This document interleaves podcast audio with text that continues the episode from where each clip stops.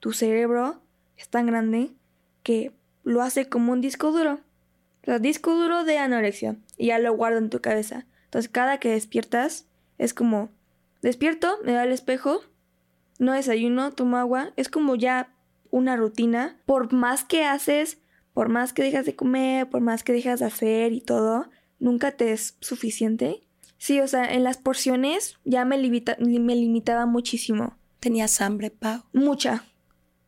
Demasiada. O sea, mi estómago rugía. Esto es A Toda Mente, el podcast de Adriana Lebrija. Bienvenidos. Hola, ¿qué tal? Bienvenidos a un episodio más de A Toda Mente, en donde hoy vamos a tener un tema súper interesante, pero además de la voz de alguien que yo quiero muchísimo y que como siempre digo, somos muy afortunados de tener gente que esté dispuesta a compartir su experiencia y ponerla al servicio de los demás con la intención generosa de que la gente escuche qué es lo que ocurre, cómo ocurre y poder tener por ahí algunas señales que permitan eh, pedir ayuda, eh, reaccionar a tiempo y sobre todo disminuir el dolor que algunas de estas cosas causan en la vida de quien, de quien lo sufre, pero también de todos los que los queremos y los rodean. Hoy va a estar conmigo mi querida sobrina y es mi sobrina del amor, más que un tema de familia, es, un tema de decisión personal y me hace muy feliz que esté aquí Pau, Paola Cabrera, que nos va a compartir un poquito de su experiencia y espero que disfruten mucho este episodio, tanto como lo sé que lo voy a disfrutar yo. Querida Pau de mi corazón, Qué valiente que decidiste venir, mi reina. Gracias. Oye, mi amor, a ver, platícanos una cosa. Eh, hoy vamos a hablar de trastornos alimenticios. Tú has pasado por ese andar que complicado es. Sí, mucho. Yo pasé ya por dos, que porque el primero fue como, se supone que fue, estuve en tratamiento y terminé, pero todavía no estaba de que al 100 recuperada, entonces eso como que se ligó. Por ejemplo, tenía anorexia y se supone que ya estaba pues ya más tranquila, pero se ligó a bulimia, que fue como un cambio muy brusco. Pero regrésate tantito. ¿Cómo empezó, Pau? O sea, yo, yo me acuerdo perfecto de muchas cosas, pero ayúdanos como con irnos compartiendo cómo empezó esto, o sea, cómo, ¿Cómo empezaste a sentirte incómoda? ¿Qué señales por ahí hubo? ¿Cómo empezó y fue avanzando, avanzando hasta que un día dijeron por aquella anorexia y después fue migrando a algunos comportamientos bulímicos? Cuéntame, cuéntame, Pau. Mm, yo creo que fue, o sea, desde chiquita tuve temas con la imagen ¿Cuántos años? Eres chiquita. Ah, bueno, más, más, más, más eras más, más chiquita? Como desde los nueve, diez. Ok. O sea, como que recuerdo mucho que cada vez que me ponía ropa de chiquita, me veía en el espejo y me volteaba de lado para ver. Y. ¿Para ver qué, Pau? Mi cuerpo, de lado. ¿Pero qué veías? ¿Veías si tenías pancita, si tenías pompis? ¿Qué, veías? Sí, veía pancita. Sí, tenías pancita. Ok. Y siempre igual fue como mucha comparación con mis compañeras, o sea, de mi edad, que tenían muchos cuerpos. Y todavía eso yo no lo entendía. O sea, que no es solo hay un tipo de cuerpo, que existe en el mundo, o sea, hay miles. Que qué complicación pensar que todos tenemos que entrar en un tipo de cuerpo. Sí, es horrible. Pero pues bueno, ya después creciendo un poquito, como a los 12. Sí. Fue cuando empezó la pandemia. Y ahí igual se desataron muchísimas cosas, porque pues es encerrarte y es como encerrarte a ti mismo otra vez. Sí. Dímelo otra vez, ¿cuándo estuviste encerrada antes? Yo creo que hubo un tiempo como creciendo, porque bueno, al crecer te cambian muchas cosas y más, yo creo que siendo mujer te cambia el cuerpo y te cambia mucho el pensar. Cuando te bajó, ¿notas ese momento? Sí, como que... ¿Tenías em, cuántos años, Pau? Once. Ok, o sea, estaba como en ese inter, como entre los nueve, que empezabas a ver tu cuerpo y luego aparece tu periodo y luego viene la pandemia, como todo esto junto. Ok. Sí. Y pues como el volverme a encerrar fue horrible. O sea, yo recuerdo que estuve como en un hoyo. Tipo, no podía salir y me sentía muy mal. Y luego era más horrible porque empezó toda la pandemia y fue como mucha imagen corporal en todo, como de, haz, este ejercicio para, no sé, tener cuadritos en siete días. No sé, como que eran retos muy, muy, muy famosos, que eso era lo peor. O sea, estaba de que trending en todo TikTok y en todo Instagram. Y pues eso te influye más, ¿no? Y al empezar a crecer. Y además ves una cosa y el algoritmo hace que te parezcan otro y otro y otro y otro, y entonces no puedes parar y todo el mundo tiene cuadritos, ¿sí? Sí, sí, es horrible.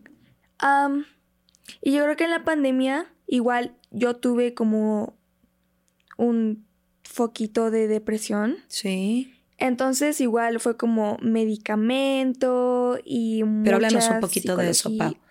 ¿Cuándo empezaste? Sí, lo sé, mi amor. ¿Cuándo empezaste como entre esta cosa de, de, ver tu cuerpo y ver que no embona y que los retos están bien complicados y regresamos al tema de muchos cuerpos? Y quién sabe si yo haga todo eso y logre ese cuerpo porque no es mi cuerpo. ¿Y ahí cómo se liga la depresión? ¿Por ahí habrá empezado? Pau? Sí, o sea, yo creo que igual siempre fue como de no, el miedo a no ser suficiente. Y no solo conmigo misma, sino como en la escuela, en una relación como de pareja o con amigos. O sea, como que nunca me sentía suficientemente bonita o delgada para estar en un grupo social o para estar en una relación. O sea, como que no, no alcanzaba. No cumplías el estándar, Pau. O sea, con esto que Pau es, no me va a alcanzar para este grupo social donde, voy a decir esto, donde están las que tienen cuadritos. Quién sabe si tenían, pero en tu... En, tu, en mi cabeza. En tu cabeza. algo muy fuerte que me gustaría mencionar de la anorexia y de la bulimia es que es como una vocecita extra. O sea, está tu pensamiento crítico normal. Tu diálogo interno. Pero te lo, te lo alterna muchísimo. O sea, por ejemplo, tú puedes decir como, ay, me veo súper gorda y está horrible, me queda, este jeans me queda muy mal, no sé qué.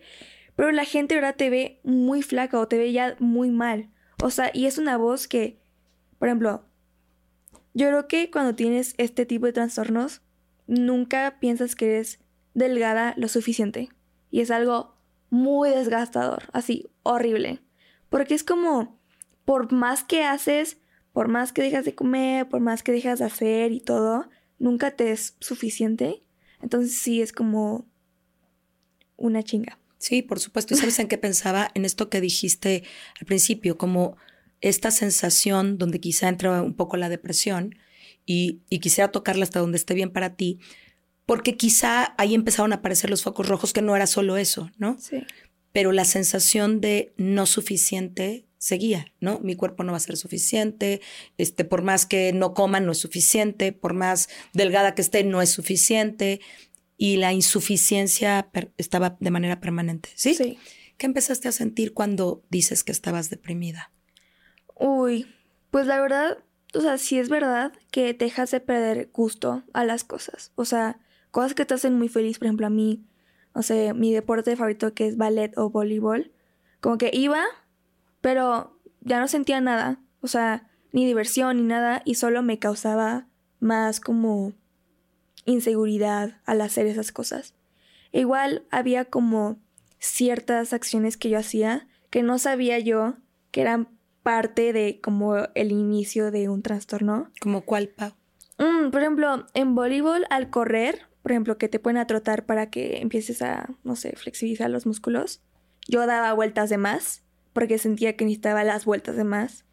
Y al final siempre te ponen a estirar y a hacer como, no sé, abdominales o lagartijas. Y otra vez, yo hacía además. Y algo que recuerdo muchísimo, que ojalá nadie pase por esto, que es en la escuela o en cualquier baño que, esté, que estaba cerrado, yo me ponía a hacer ejercicio ahí. Y era muy, muy incómodo.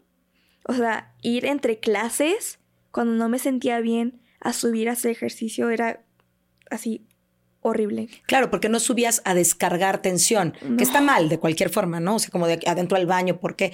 Pero no era para descargar tensión. En realidad lo que era era como para quemar grasa, ¿sí? Como para eh, ver si eso era suficiente para seguramente el aire que respiraste, cómo quemabas el aire que respiras. ¿no? Sí, es una obsesión así horrible. Y Más que por el pues ejercicio, por, por cómo quieres ver tu cuerpo. Y pues de chiquita como como que siempre estuve adentrada a eso. Y yo recuerdo... Pau, ¿alguien se dio cuenta siendo tan chiquita o estabas tú y tu diálogo interno? O sea, déjame regresar a ese momento donde dices, quizá tenía nueve añitos y me veía en el espejo y me ponía de ladito a ver si tenía pancita. Eh, ¿Alguien se daba cuenta? O es, y te, te voy a decir por qué te lo pregunto, porque quien nos va a escuchar, seguramente quien nos va a ver, seguramente será gente de tu edad, lo cual está increíble para que pongan atención, pero también gente de mi edad, que a lo mejor tiene hijos, ¿no? De tu edad o sobrinos, y que, ¿cómo nos damos cuenta? Porque a lo mejor podemos hacer tonterías. Yo sé lo que este proceso es y tú y yo tuvimos muchas conversaciones, ¿no? Eh, en este andar, pero sabes que los papás a veces pueden justificar lo injustificable, ¿no? Sí, hay, muchos eh, temas que abordar. Sí, muchos. Y entonces es que está despertando, ¿no? Está creciendo y por eso se ve en el espejo. No, no es que está creciendo, es que está inconforme con lo que está pasando con su cuerpo. Y de verdad más hoy en día, que es mucha presión social. O sea... O sea, el tema de que la gente empieza a decir, ay no, y paremos la gordofobia, y hay cuerpos de todos tamaños, ¿verdad que todavía no alcanza? Sí, no, todavía no. Gracias. Porque te dice, ay, no, ya, sí, no, no, es cierto, todavía no alcanza. O sea, incluso de verdad en tiendas de ropa, todavía no hay como esa flexibilidad con muchos cuerpos. O sea, de verdad yo creo que luego yo veo un pantalón y, no sé, yo soy talla 10, o 8, o 6, o 4, o, e, o sea, yo varío en miles de tallas. Y hay veces que solo hay una talla de todo.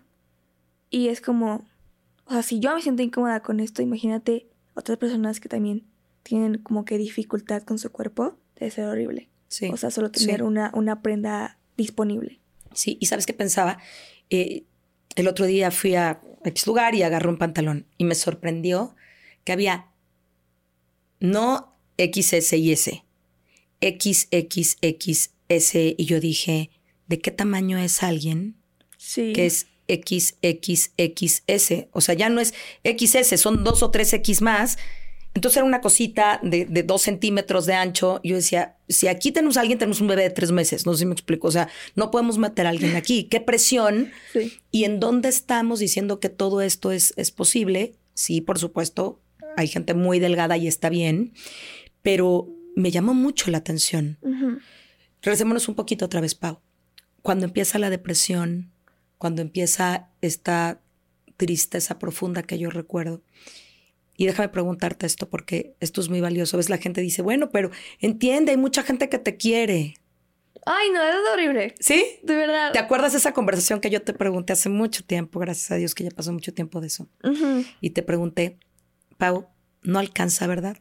No. ¿Verdad? Que te dije, que te dije, perdón, te dije, tú sabes que te quieren muchísimo, que yo te quiero con todo mi corazón, pero ¿verdad que no alcanza? ¿Te acuerdas? Ajá.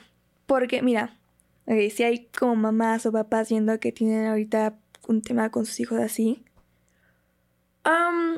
por más que lo digan, eso no, no sé, no entra en el radar para nosotras o nosotros. O sea, mm, ok, te queremos mucho, y tienes mucho apoyo y cualquier cosa que necesites aquí estamos, ok, pero es tema mío.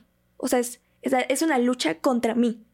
No es una lucha contra ustedes. O sea, es literal, es como, es, es mi pedo y yo estoy sufriendo mi pedo conmigo. Y yo recuerdo mucho que yo le decía mucho a mi mamá, mamá, es que me gustaría que me mandaras como, no sé, a un hospital. O sea, yo estaba de que me gustaría que lo trataran gente que no me, o sea, que no me conocen ni nada, para que ellos no se influyan, porque yo recuerdo que mi mamá, mi papá, mi familia y todos alrededor mío sentían dolor al verme. Y yo no, yo, o sea, yo no entendía por qué sentían dolor al verme. Hasta que yo tengo a alguien muy, que quiero muchísimo, que pasó por lo mismo que yo. Y ya me puse en sus zapatos y dije, qué horror. O sea, qué horrible es tener a alguien que quieres demasiado y que esté sufriendo tanto o sea, es, es mucha impotencia. De, de, o sea, de cualquier persona que, que te conozca es muchísima impotencia. O sea, porque no sabes qué hacer. y porque sabes. que no alcanza. O sea, es, a ver, yo te puedo decir que te amo, que estoy aquí para ti. Yo sé que tú lo sabes, pero no merma tu dolor, no lo quita. Nada. Oye, y entonces esto empezó a crecer, el, amor externo no alcanzaba, y entonces fuiste a terapia, fuiste al psiquiatra. ¿Qué pasó ahí, Pau? Uy, Con el fueron- tema de la depresión, que fue el primer arranque. Ándale. Fueron demasiadas. O sea, yo, yo recuerdo que mi psicóloga, que es muy buena, que se llama Paula, igual que yo, me hizo un Que es mi adoración. Sí. Que me hizo un test un día para ver en qué nivel estaba de depresión.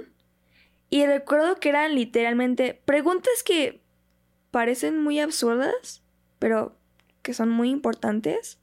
O sea, desde el ¿tienes ganas de bañarte? Sí. Y así, o sea, eran preguntas muy estúpidas, pero al fin y al cabo mi test salió como depresión severa. Y me dijo, Pau, no, pues ya hay que tratarlo ahora mismo. Y cuando me dieron el, el medicamento, me dijeron algo que también me prendió muchísimo el foco. Que el medicamento que yo todavía tomo, que ya casi ya estoy saliendo. te quita el hambre. O sea, ese medicamento, aparte de, no sé, resolver todo lo que pase con la depresión y así, te quita el hambre. O sea, es como un Inhibidor. y cuando me dijeron eso, fue como, "Mm, me quita el hambre. Y como que lo empecé a meditar muchísimo. ¿Pensaste que bueno? Ajá. Sí, eso fue lo que llegó primero a mi cabeza. Am, igual recuerdo que Paola un día me dijo que tuviera un diario, que sirve mucho, sirve muchísimo. Al final, cuando ya, por ejemplo, algo que yo hice fue quemar el diario, o sea, lo quemé. Pero recuerdo que cuando lo leía, o sea, de un día a otro, era como, wow. O sea, yo misma de verdad sabía que estaba muy mal, pero no lo quería aceptar. Y sí es como algo muy, muy difícil de entender. Y dices algo bien interesante. Sabía que estaba muy mal y no lo quería aceptar. Pero ahí creo que ya todos lo sabíamos, Ah, sí. ¿no? Y creo que ahí es donde tendremos que poner mucha atención para que todas las redes de apoyo pues entren, porque si solamente te dicen, ¿cómo estás bien? Ah, ya estás mejor. Ah, qué bueno que ya estás mejor. No, no importa lo que tú digas, no sé si me explico, la red, sobre todo pensando en tu edad, Pa. ¿no? En cualquiera, pero particularmente hablando de tu caso, que toda la red de apoyo externa, pues ahí entrara. Y ahí entraron eh, Pau como terapeuta, un psiquiatra que te ayudó con la parte médica, ¿no? O Sí, sí. del medicamento. ¿Y la cosa fue mejorando o qué fue pasando, Pau? ¿Cuándo aparece por ahí la anorexia? No, fue empeorando. o sea, yo, yo recuerdo que hubo mucha gente involucrada, profesionales, y como que mejoraba, pero después me daba como un lapso y volvía a bajar. La anorexia apareció cuando, em- cuando entré a ballet, que otra vez, este es un tema muy controversial. El ballet es creo que una de las cosas, o sea, de los sueños frustrados más grandes de mi vida. Pero, como saben, el ballet es muy tóxico.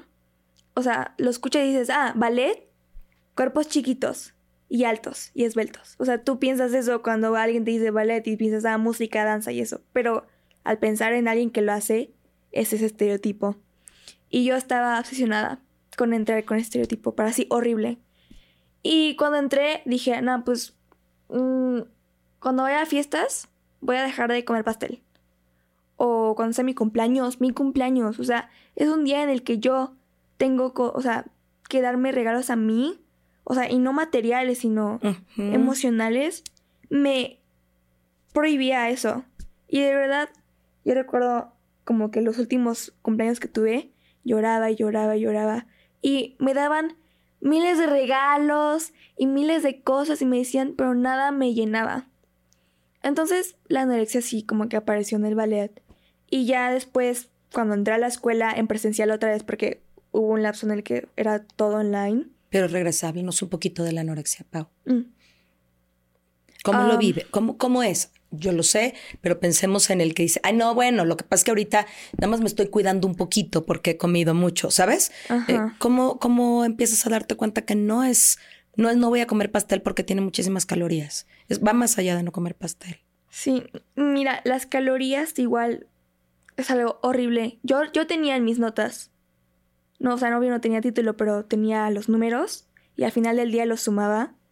Y yo hubo un tiempo que investigué muchísimo y el máximo, no, el mínimo de calorías que debería consumir un ser humano, mínimo, o sea, mínimo, es 2000.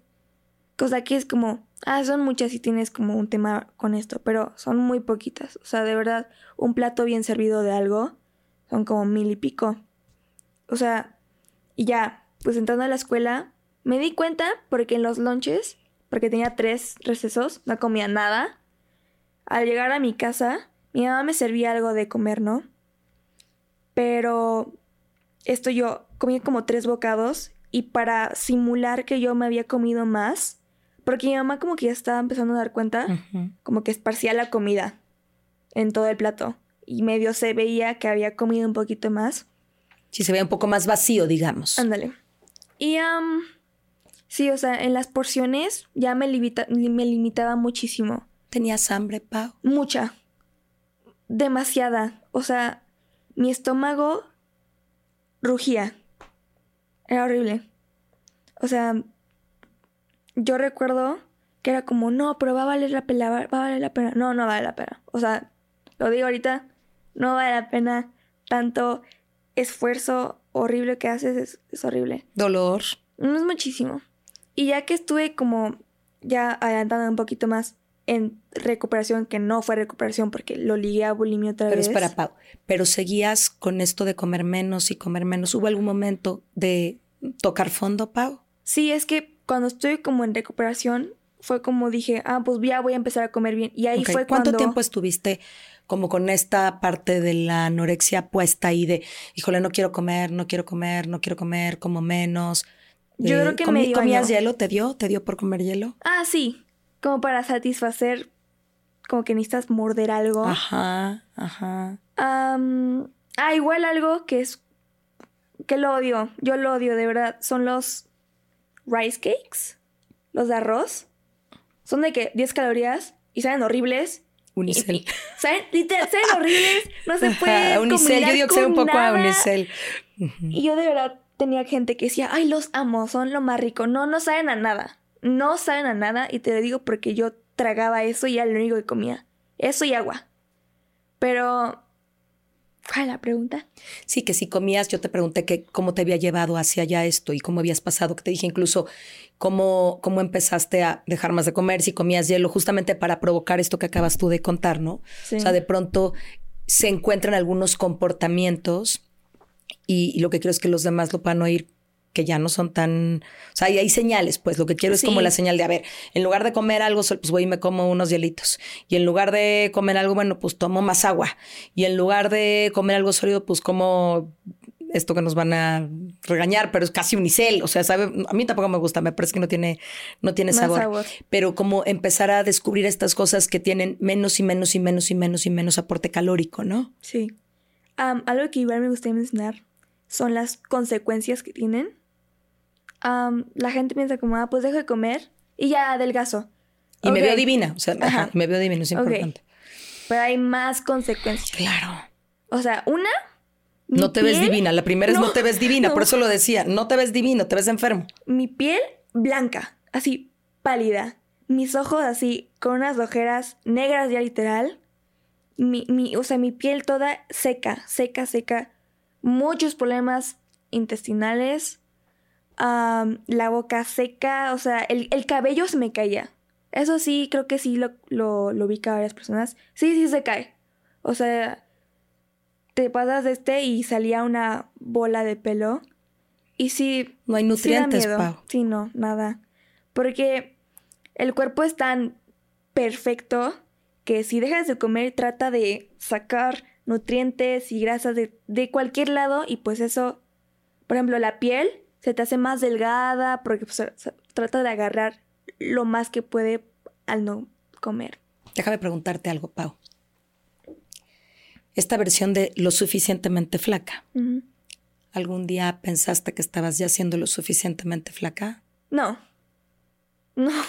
O sea, yo creo y es que, eso es bien fuerte, porque entonces es, ok, ya, me veo pálida, me veo, este, se me está cayendo el pelo, tengo la piel seca, la tengo delgada, pero ¿qué crees? me veo lo suficientemente flaca, es que no pasa.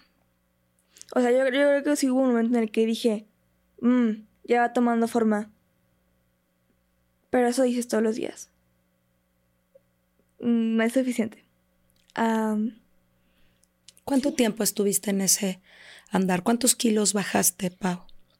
Mira, como llegué a muchos como consultorios de eso, lo hacen y te hacen peso ciego. O sea, te volteas y no ves la escala. Correcto. No te lo dicen, no te, o sea, no te dicen nada. Entonces yo no sé. Pero.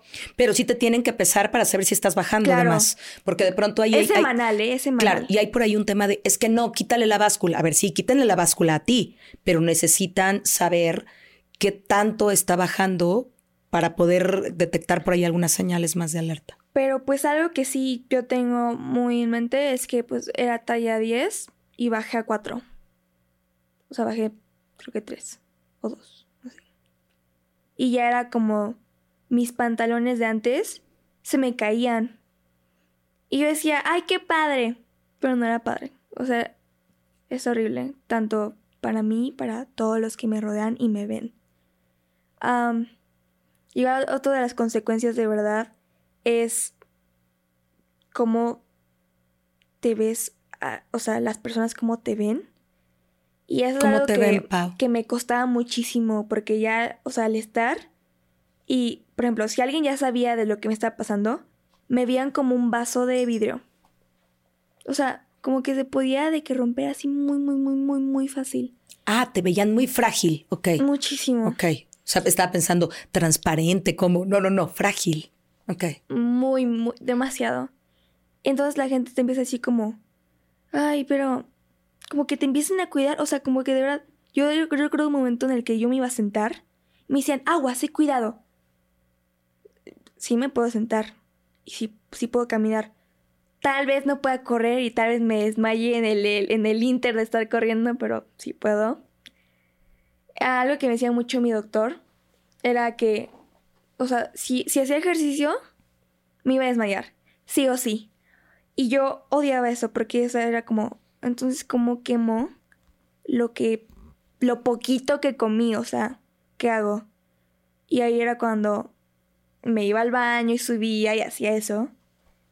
Y otra consecuencia igual, a ver, o sea, los trastornos son querer morir, aunque no te des cuenta. Por eso es que quería que lo conectaras un poco con la depresión, porque de pronto hay algunas señales que por ahí hay un desbarajuste y la depresión por ahí estaba, estaba presente. Sí, muy. Súper fuerte.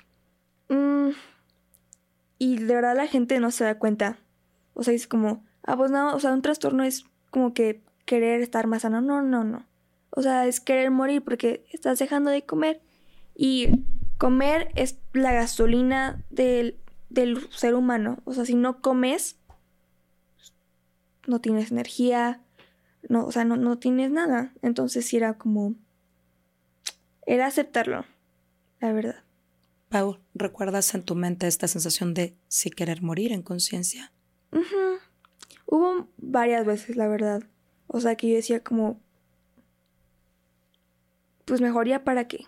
O sea, de verdad, como que cada día más me rendía un poquito. Y también ¿Estabas cansada, Pau? Muchísimo. De verdad, yo no me podía parar de la cama algunos días. Hubo un tiempo en el que no fui a la escuela porque sí, no podía. O sea, mi, mi cuerpo no me daba y mucho menos mis emociones, o sea, lo que pensaba, menos me daban para ir.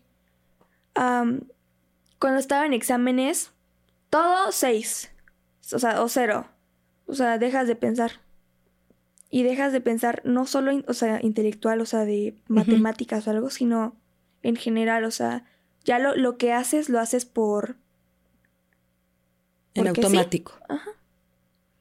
Igual me dijo mi psiquiatra, mi psicóloga y todos, que algo que si no sabían ustedes es que cuando tienes ese tipo de conductas, tu cerebro es tan grande que lo hace como un disco duro.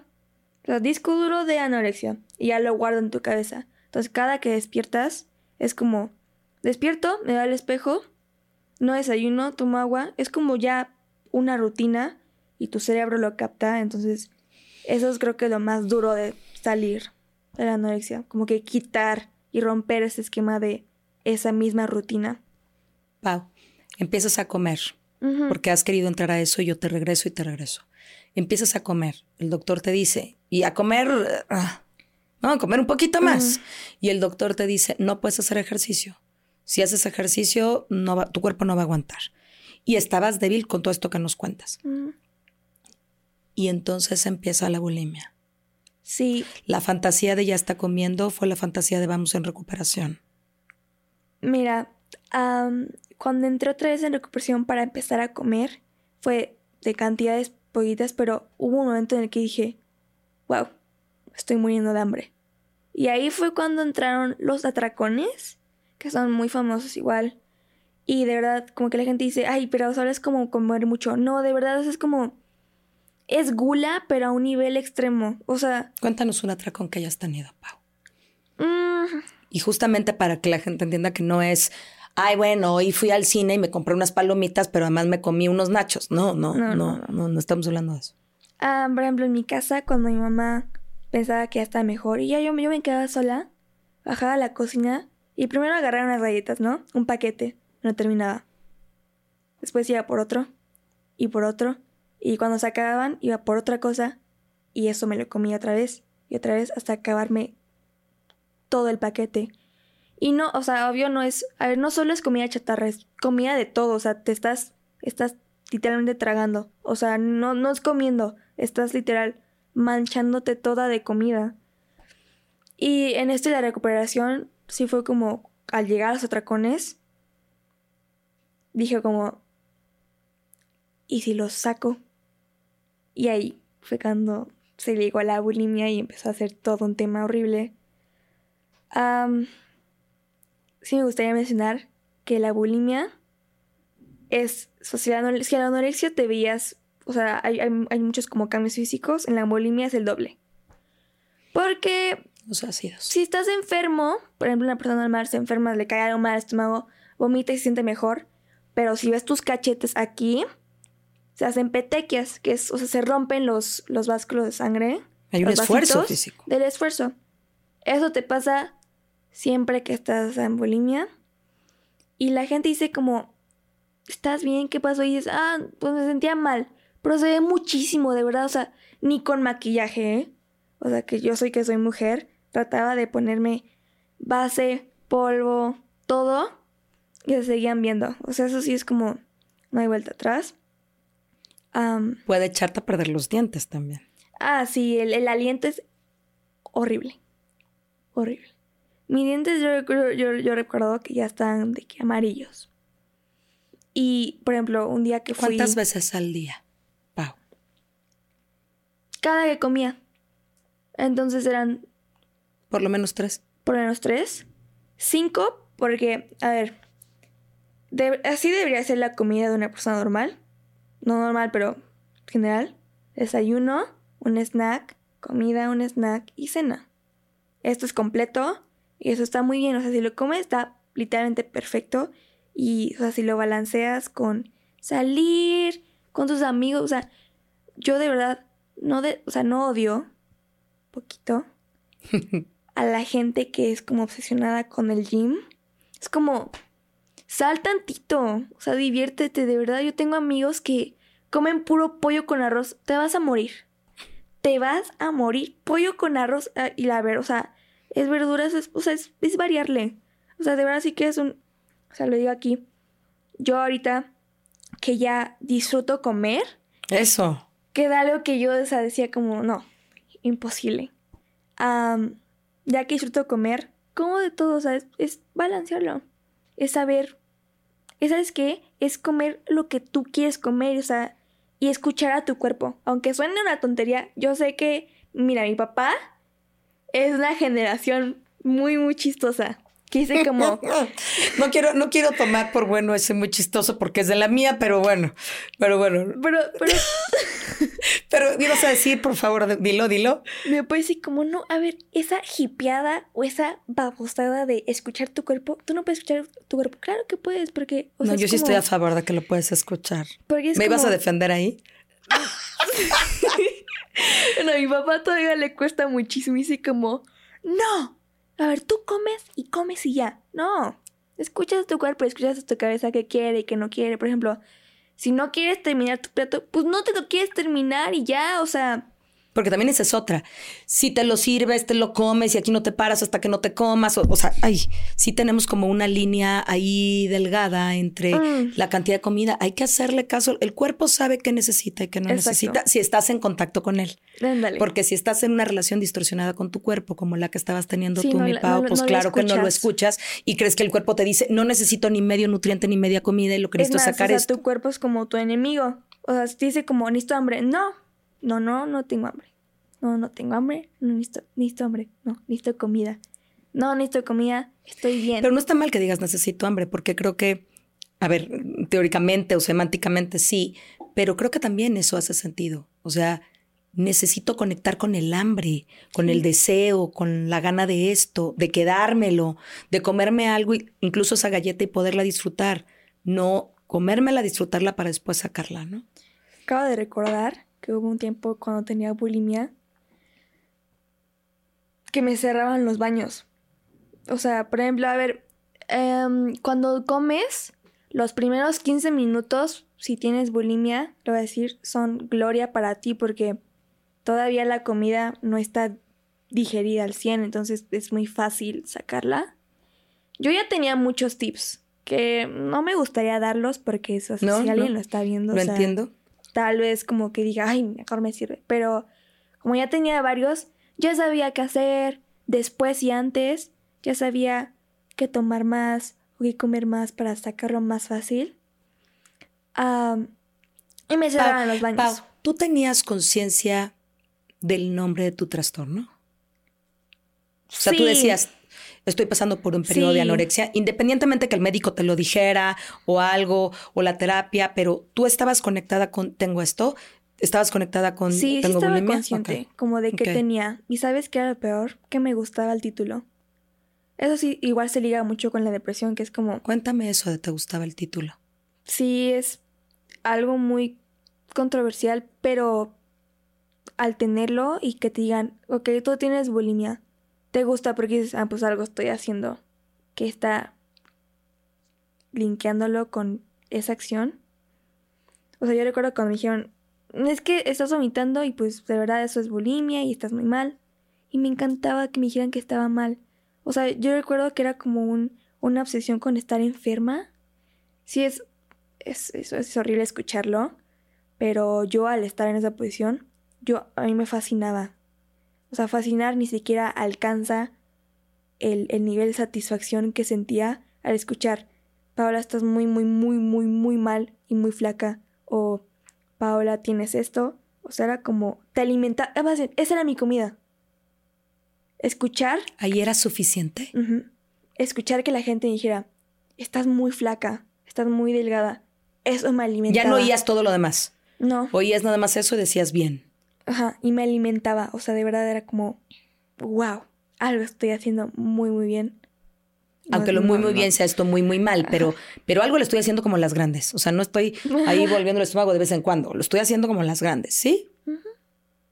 Pau, estábamos en cuántas veces y me decías una después de cada comida. Ajá. Y mi mamá todavía, pues como no estaba... Te cerraban los baños. Sí, pero antes de eso, yo decía como, bueno, ya terminé, voy a subir a hacer algo. No, iba... Ok, la bulimia es muchísimo más asquerosa porque pues usas lo que sea. A ver, yo no sé qué tiene la gente de percepción en bulimia porque es un tema que es muy, muy, muy nuevo, la verdad. Y que antes, o sea, si lo, si se veía, se veía mal visto o ni siquiera se tomaba en cuenta, pero ahorita la verdad es que ya es más vigente. No sé qué percepción tengan, pero sí es muy asqueroso porque pues te metes los dedos o usas, no sé, muchos artefactos, cosas para poder sacarlo. Incluso usas soluciones de agua con algo asqueroso para que te dé náuseas y lo saques. O sea, sí es muy asqueroso. Lo, tanto, o sea, el hacerlo y el pensarlo. Oye, Pau, y ahora que lo pones a la distancia, ¿cómo se ve? Uh, sí se ve muy, muy enfermo. Am, y yo no tenía idea que eso era lo más feo. O sea, yo decía como, ay, eso es súper normal. O sea, sabía que tenía bulimia o anorexia, pero decía, pero supongo que Mucha es gente normal. tiene, decías. Ajá, ajá. Igual algo que me gustaría mencionar es que luego piensan que solo estos trastornos son para la mujer. No, o sea, de verdad, es para todos los géneros que hay. O sea, es, es para cualquier persona. Am, igual algo que se me iba a decir de la ropa es que a ti te tiene que, o sea, la ropa no te tiene que quedar a ti. O sea, No tienes que embonar en esa ropa. Ajá. Es, o sea, la ropa que usas es porque te sientes cómoda, te sientes bien. Y es algo que todavía a la gente le cuesta aceptar, que es como, no, tengo que entrar en esta talla para verme bien. No, o sea, por ejemplo, hay muchos videos que me encantan que dicen como, ¿cómo pasé de esto a esto en un día? Compras una talla más grande. Y ya, es todo lo que tienes que hacer. O no te lo compras porque no te gusta cómo te queda. No es a fuerza. Sí. Oye, Pau, me cerraron las puertas de los baños. Sí. Yo creo que hubo un momento en el que sí dije, voy a encontrar la llave y la voy a abrir. Igual. ¿Qué pasaba? ¿Qué hacías si estaba cerrada la puerta del baño? Ah, bueno, pues me dejaban en la mesa, literal, casi, casi amarrada a la silla.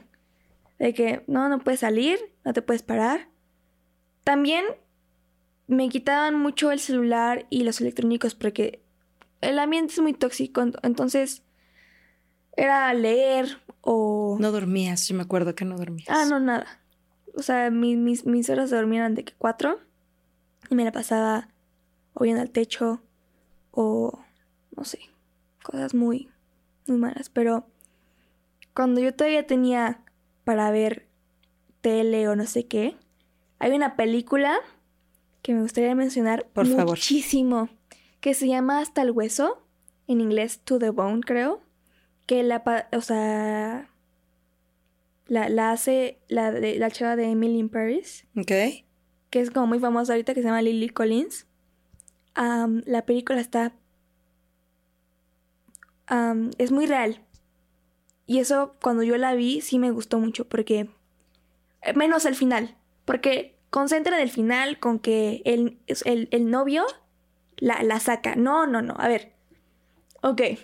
Una parte es cuando tienes pareja algo, es un placer, o sea, compartir la vida con alguien y mucho más si te hace feliz.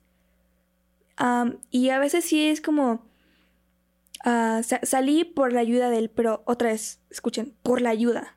O sea, no porque o con. con la ayuda. No por por él o por ella. O sea, sales porque tú quieres salir. Sí, por eso te decía que no te alcanzaba el amor. O sea, pero te amamos, pero te queremos, pero que...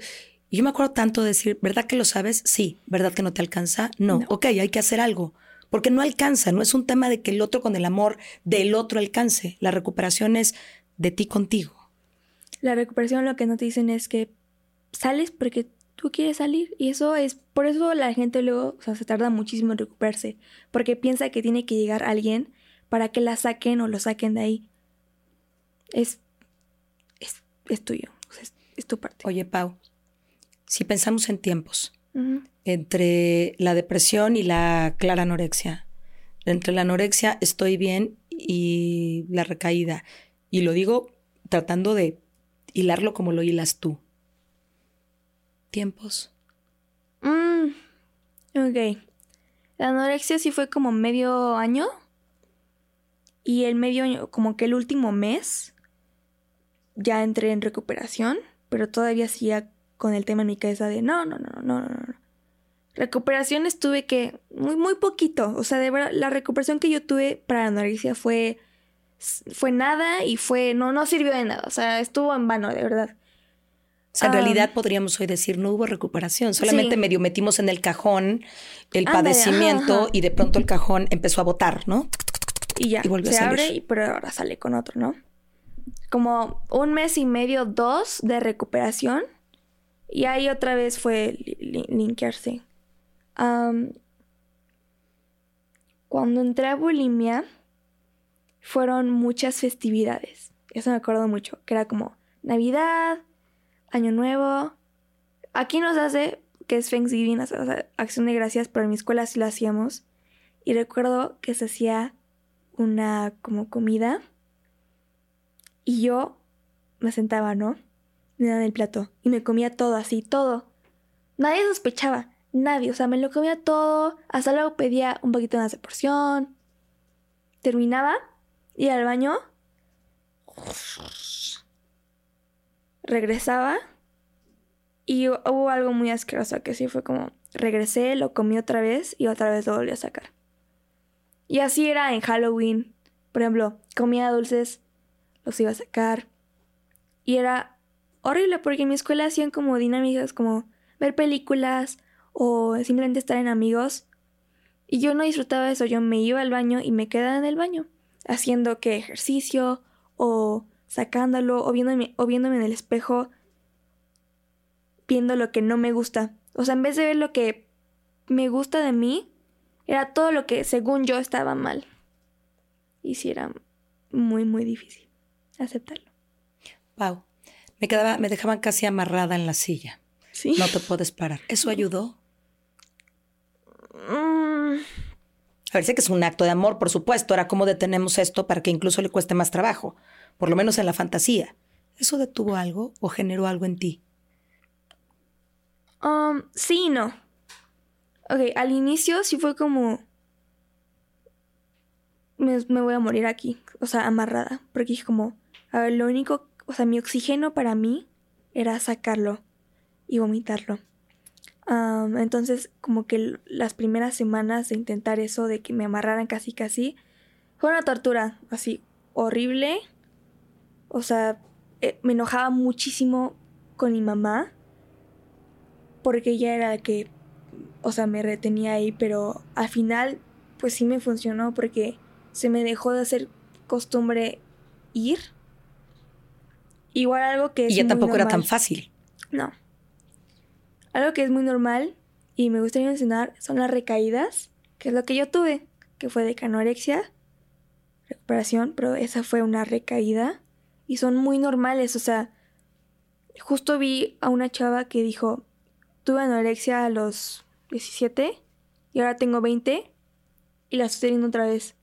Es normal, es normal, pasa, o que ya te recuperaste unos meses y vuelves a caer. Es normal, o sea, es, es, es parte de, de todo.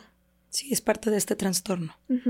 El recaer y te sientes mal porque dices, o sea, todo el esfuerzo y mi familia que gastó esto y otro, o sea, no solo económico, sino emocional, va a volver a pasar. Mm, sí, pero ahora va a ser, mi mamá ahora, por ejemplo, si vuelvo a recaer, ahora sabe qué hacer y sabe a dónde llevarme y sabe cómo ayudarme ¿Y tú sabes qué hacer? Ajá, yo sé qué hacer. O sea, por ejemplo, a lo que me preguntaban cuando vomitaba y me decían, ¿qué pasó? Es saber, saber extinguir qué es lo que me detonó. Por ejemplo, luego yo comía pizza y decía como, creo que lo que me detonó fue las calorías que tendría la pizza, o la masa o la grasa, ¿no? Y eso era lo que detonaba, o sea, me sentía muy mal. Y ahora, si vuelve a pasar, ojalá no, ya sé o sea, ya sé los detonantes. O sea, ¿qué pasa? Entonces ahora, pues entonces, o sea, si vuelve a pasar, estoy segura que volvería a salir y que estaría también bien. Oye, Pau. ¿En qué momento, qué pasó que empezaste a salir de esta última fase? Lo dijiste al principio y, e insisto, yo lo sé, pero para que te escuchen, vas, terapia, eh, vas, eh, psiquiatra, medicamento, ya estás como por ahí. Y, y el andar clínico, que en qué momento hoy dices, ahí voy, estoy en esta etapa, estoy tomando esto, no estoy tomando esto, sigo en un acompañamiento terapéutico, ¿no? ¿Cómo, cómo es ese andar, Pau? ¿Cómo ha sido ese andar? Yo diría que sí, fue muy desgastante. Hubo un momento en el que por semana estaba llena de consultas y de pláticas. O sea, lunes tenía que ver a mi doctor, martes y miércoles psicóloga. Ah, hubo una chava que sí fue muy, muy, muy importante en mi proceso que se llama, creo que Valeria, que me ayudó mucho. por- Está hasta Santa Fe, si es que quieren, pero s- ella tiene una forma muy linda como de explicarlo. Y me gusta mucho la gente que cuando que trata esto, que tuvo algo parecido. Porque Hay una empatía pura. Ajá. O sea, es algo que ella entiende y que tú entiendes. Por ejemplo, cuando luego algo que me, me- me chocaba de mi psicóloga, que ahorita la amo, pero ant- algo que me chocaba era que decía como, ¿y qué sientes? Pues porque ella no sabía nada de ese tema, o sea, trataba de entenderme y ayudarme y no sabía nada. Y a mí me enojaba muchísimo porque era como, necesito a alguien que sepa de qué estoy hablando. Entonces cuando llego, llegué con Valeria, sí me ayudó muchísimo. Igual otra chava que se llama Lila, creo. Ella sí la odiaba, así. Odio puro, así. O sea, la veía y me daban ganas de ir, y, o sea, de matar literal, porque ella era mi nutrióloga y la que me hacía, por ejemplo, algo muy, muy especial en esto es los fear foods, o sea, las comidas que te dan miedo. Entonces, luego yo, por ejemplo, escribía en papelitos y las ponía en un tarrito. Y me En decía que cada semana vas a sacar uno y lo vas a comer en todas las formas posibles. Por ejemplo, hubo una vez que me tocó salmas. Como esas. Qué ricura, yo te diría, pensaba, Sí, pero sí, como tortillas de esas. como tostaditas. Y dije, pues se animó. Y las tuve que comer en chilaquiles, en tostadas, como que en trocitos en sopa o en trocitos en un guisado. O sea, tuve, mi mamá me las escondía casi casi. Y yo estaba consciente que estaban ahí, pero yo odiaba a Lila porque era como, ella me está haciendo comer más, pero pues tienes que. Y tienes que superar esos miedos de, de- la comida que te da miedo. Y justo yo amo a varias chavas que sigo todavía. Que dicen como, ok. O sea, sus seguidores le ponen de que este es mi miedo de comida. Y lo saca y lo come y dice, ojalá me puedas acompañar. O sea, que no estemos frente a frente y tal vez yo esté a las 8 de la noche y tú a las 8 de la mañana. Podemos comerlo juntas o juntos puede ser muy terapéutico, de verdad. Sí, y sabes que ahorita que decías, a esta la amaba, esta me ayudó, esta no sabía, este sí sabía, no sé qué, creo que es parte del proceso. O sea, el proceso es tan complejo que de pronto amas a algunos, odias a otros, y eso incluye a los que más amas. No sé si me explico. O sea, tus papás en algún momento de haber dicho, qué horror, tu hermano, yo, todos, lárguense de aquí, y después sí los quiero. Hay un, hay una alteración. Mi hermano fue una clave muy importante en esto, porque mi hermano seguía con su vida, claro, pero cuando estaba conmigo siempre estaba, o sea, yo, yo sentía que él me quería y que él quería lo mejor para mí. Pero hubo un momento en el que me, decía como, Pau, todo va a estar bien. Y eso en mi cabeza me hacía como que se prendieran llamas, porque todo va a estar bien, porque yo, yo no estaba bien, entonces odiaba el, el todo va a estar bien, porque otra vez, Y a él mismo lo prendías en llamas, aunque le dijeras o no. Y esto es importante porque entonces, oye, estoy ayudando a Pau y recibo de Pau dos gritos. No es personal, estoy haciendo mi mejor esfuerzo. sí. Y como yo quería estar enferma y me gustaba, cuando me decía todo va a estar bien, Sí. me, me, me daba mucha, mucha furia. Pero pues era mi hermano tratándome de decir como, es que va a estar bien. Y te amo. Oye, Pau, ¿cómo estás hoy? Entre esa última época, ¿cómo estás hoy? Porque sí te quiero decir que en este acto de valentía, en esta edad en la que tienes, donde las redes sociales son tan importantes, donde este episodio va a salir, lo va a ver gente y donde seguramente tú también lo vas a postear para que más gente lo vea, porque de eso, de eso va, ¿no? Porque yo sí creo que las experiencias, ojalá tuviéramos que tener menos experiencias dolorosas en la vida. O sea, por favor, por favor, sería maravilloso. Pero cuando pasan estas experiencias, y no quiero ser o usar el cliché de es para un aprendizaje, no, creo que hay otras formas de aprender, pero bueno, ni hablar, ¿no? Nos tocan las que nos tocan. Eh, a mí me gusta pensar con esto que tú haces hoy y como lo dije al principio del episodio, que es un acto de generosidad para decir, oigan, esto me pasó, porfa, sáltatelo. ¿Sabes? Porfa, si crees que no estás pudiendo con esto, pide ayuda. Porfa, si tienes que ir a terapia, ve. Porfa, si tienes que ir al, con el psiquiatra, ve. Ve con la nutrióloga, aunque, aunque la odies. Ve con esta chava y sigue, en lugar de seguir a la que tiene dos mil cuadritos, que no está mal, no le estamos juzgando porque tendrá su proceso, esa no te sirve a ti. Ve a la que te dice, gestiona esto se valen todos estos procesos, se valen todas estas conexiones. Y, otra vez lo digo, es un acto de valentía y generosidad. ¿Qué te gustaría? Sí, de veras, Pau, de veras. No, no es fácil vulnerarse, no conmigo, porque sabes que te amo con todo mi corazón, eso no es ningún problema. Pero poderle decir a alguien, sí ve a terapia, ¿sabes cuánta gente se resiste y tú y yo lo sabemos de a terapia qué? O o no hay dinero para eso, o no es el momento, ay, ya, que salga de la payasada, ay, es una moda, es que ahora le ponemos muchos focos, es que esta generación de cristal, todas las 80 cosas que seguramente también has oído. Pero que no funciona así, esto es más, más fuerte que tú en un momento. Sí. En este acto de valentía que te decía y que esto lo vas a compartir y demás, lo que me gustaría es, ¿cómo está Pau hoy? O sea, ¿cuál es, cuál es el camino? Y decías hace rato, claro que puedes recaer en algún momento. Sí, sí, claro.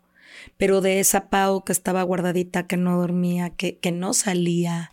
Y no solamente no salía porque no había pandemia, sino porque además, eh, ¿sabes de qué me acuerdo, Pau? Algún momento donde no querías reuniones en tu casa. Aunque no fueran tuyas. me costaba salir muchísimo porque yo sentía que todos me veían.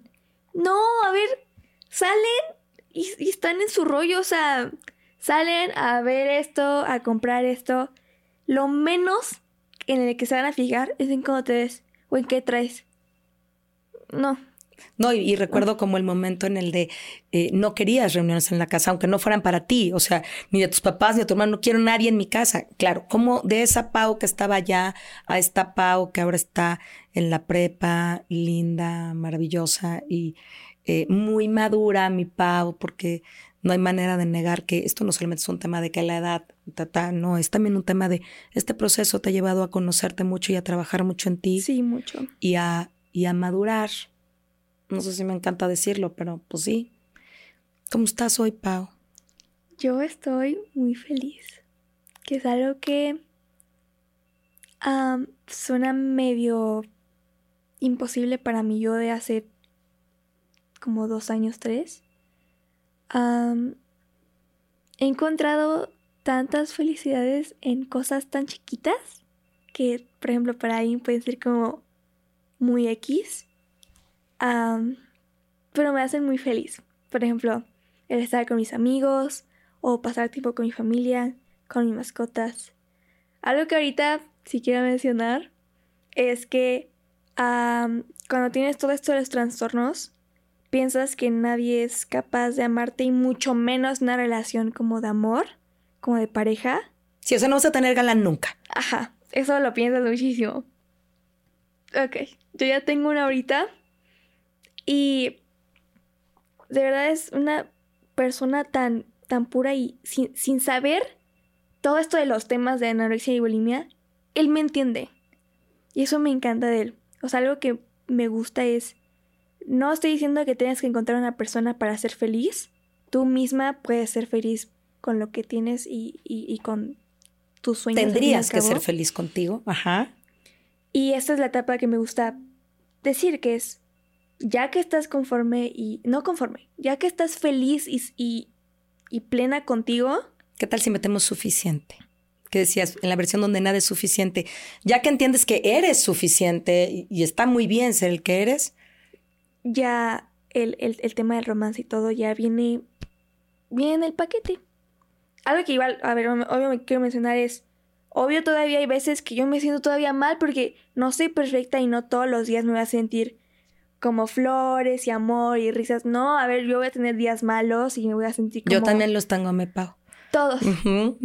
Todos tenemos días malos que es como que, que, o sea, que sentimos como, no, hay que levantar de la cama y no puedo. Está bien. O sea, es algo que tienes que aceptar. y como lo dije hace ya bastante, es que es un placer compartir la vida con personas que amas y que te aman. Entonces cuando luego yo le digo como, no tengo ganas de salir y no quiero hacer nada, él comparte esos momentos de no hacer nada conmigo. O sea, es como esas personas que estás como en silencio y es un silencio cómodo. Y sé que suena muy cliché y muy de películas, pero sí es real. Y lo siento, o sea, lo siento tanto con él, con mi familia, contigo. Te amo, mi amor. Yo también. Y es como ahora, sí es como muy, muy lindo saber que ahora estoy bien y que estoy muy, muy, muy feliz. Y, me gustaría como esto que decías, tal vez suene cliché, pero poder entender estas cosas sin culpa, ¿sabes? Sin culpa, sin pena. Somos, todos somos seres humanos intentando la mejor versión de nosotros. Todos somos seres humanos con, con muchos aciertos, con muchos desaciertos, con muchas virtudes, con muchas complicaciones y tenemos diferentes formas de transitar en esta vida que en sí misma es muy compleja. Pero es profundamente esperanzador y estoy muy orgullosa de ti. Hasta tengo aquí vocecita cortada. Porque está bien lindo verte crecer, Pau. Y saber que hoy estás muy bien. Porque aunque te gustara oírlo para los que te amamos, era muy duro saber que no estabas bien. Es un placer que hoy lo estés. Igual es como muy emocionante porque quieres que, quieres que tienes que quererte. Porque tu cuerpo es tu templo, es tu casita. O sea, solo tienes uno y vas a vivir en él. Dios quiera los años que, que te den, pero es tu cuerpo y es... Ahora sí quieres mucha vida. Sí. Es como cuidarlo, porque pues es tu casa. Pau, una cosa más. Este camino eh, terapéutico ya acabó o sigue? hay veces que todavía tomo consulta. A ver, yo, yo recuerdo que mi, psicóloga me decía que esto va a causar controversia en mucha Dale, no importa. Pero el que no va a sesiones de terapia está loco. Pues porque, o sea, si lo tratas, es de verdad, es, es muy. te alivia el alma. O sea, hablarlo, que es, es, es, algo que a la gente luego le cuesta mucho, que es hablar, hablar las cosas que les hacen sentir mal hablarlo es un privilegio y más con alguien que sabes que no te va a juzgar. Yo, yo, yo entiendo que luego hay gente que dice como, es que si hablo con esta persona siento que me va a ver mal. A ver, eh, o sea, ella o él o quien sea, su trabajo es, o sea, tanto conectar con ellos y eso es como hacerte sentir que estás a salvo hablando con ellos sobre tus temas. Entonces, yo de vez en cuando todavía tomo sesiones con Paola. O luego así hablo con Lila. Todavía veo a mi doctor. Ah, pero es para bajarme la dosis. Entonces es algo que como que me motiva más. Pero sí, o sea, si ya estás como en recuperación, ya full, completa, ya te recuperaste, todavía es bueno seguir hablando con gente. Tanto como contigo, o sea, hablarlo con mi mamá, con cualquier persona. Es bueno hablarlo no es, no, es bueno guardarse las cosas porque vas a llegar a un punto y que vas a estallar y pues es lo que me pasó a mí. Y pues ahora ya estoy bien. Me encanta, Pau. Y, y sí, como retomando esto, es el proceso terapéutico siempre, siempre será de ayuda en cualquier cosa. No es lo mismo ir a terapia con yo siempre digo que con el agua que te está desbordando y te estás ahogando, que con el agua a la cintura donde puedes caminar mm. en medio y disfrutar un poco. Pau, ¿qué te gustaría que se quedara la gente que hoy nos escuchó? Así de no se les olvide que dos, tres puntos que quisieras que, que se quedaran el día de hoy. es bueno pedir ayuda. Yo sé que luego es como, no, yo puedo, yo puedo solo o yo puedo sola es bueno pedir ayuda, o sea, es bueno dejarse ayudar, que es algo que igual me costó mucho, pero es bueno dejarse ayudar. hay muchos tipos de cuerpo, no solo es uno, o sea, no solo es un cuerpo así o para los hombres así fuertísimo, esos son estereotipos y todavía los hay tristemente, pero no solo hay uno, hay muchos y créeme que a la gente le vale madre. O sea, mm, cómo estés tú no es, no es el business de otra persona. O sea, es, contigo. Y si hay personas que dicen como, tú, te, tú tienes que adelgazar, no, tú tienes que mejorar como persona. O sea, tú, ¿tú qué? Me estás diciendo eso. Eso no, no, no. No, no les hagan caso. Y que si tengan, o sea, en mente que seas algo muy, muy fuerte. Esto, o sea, si es algo como... Sí, no es cualquier cosita. Ajá. Como que luego siento que la gente lo infravalora. Sí, sí, lo minimiza.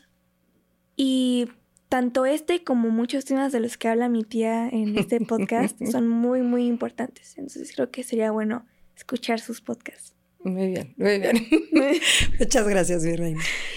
Y a todos ustedes que tuvieron hoy el tiempo para vernos, para escucharnos, les agradecemos muchísimo y nos vemos pronto, pronto. Bye. Gracias por escuchar a toda mente el podcast de Adriana Lebrija. Nos escuchamos la próxima semana.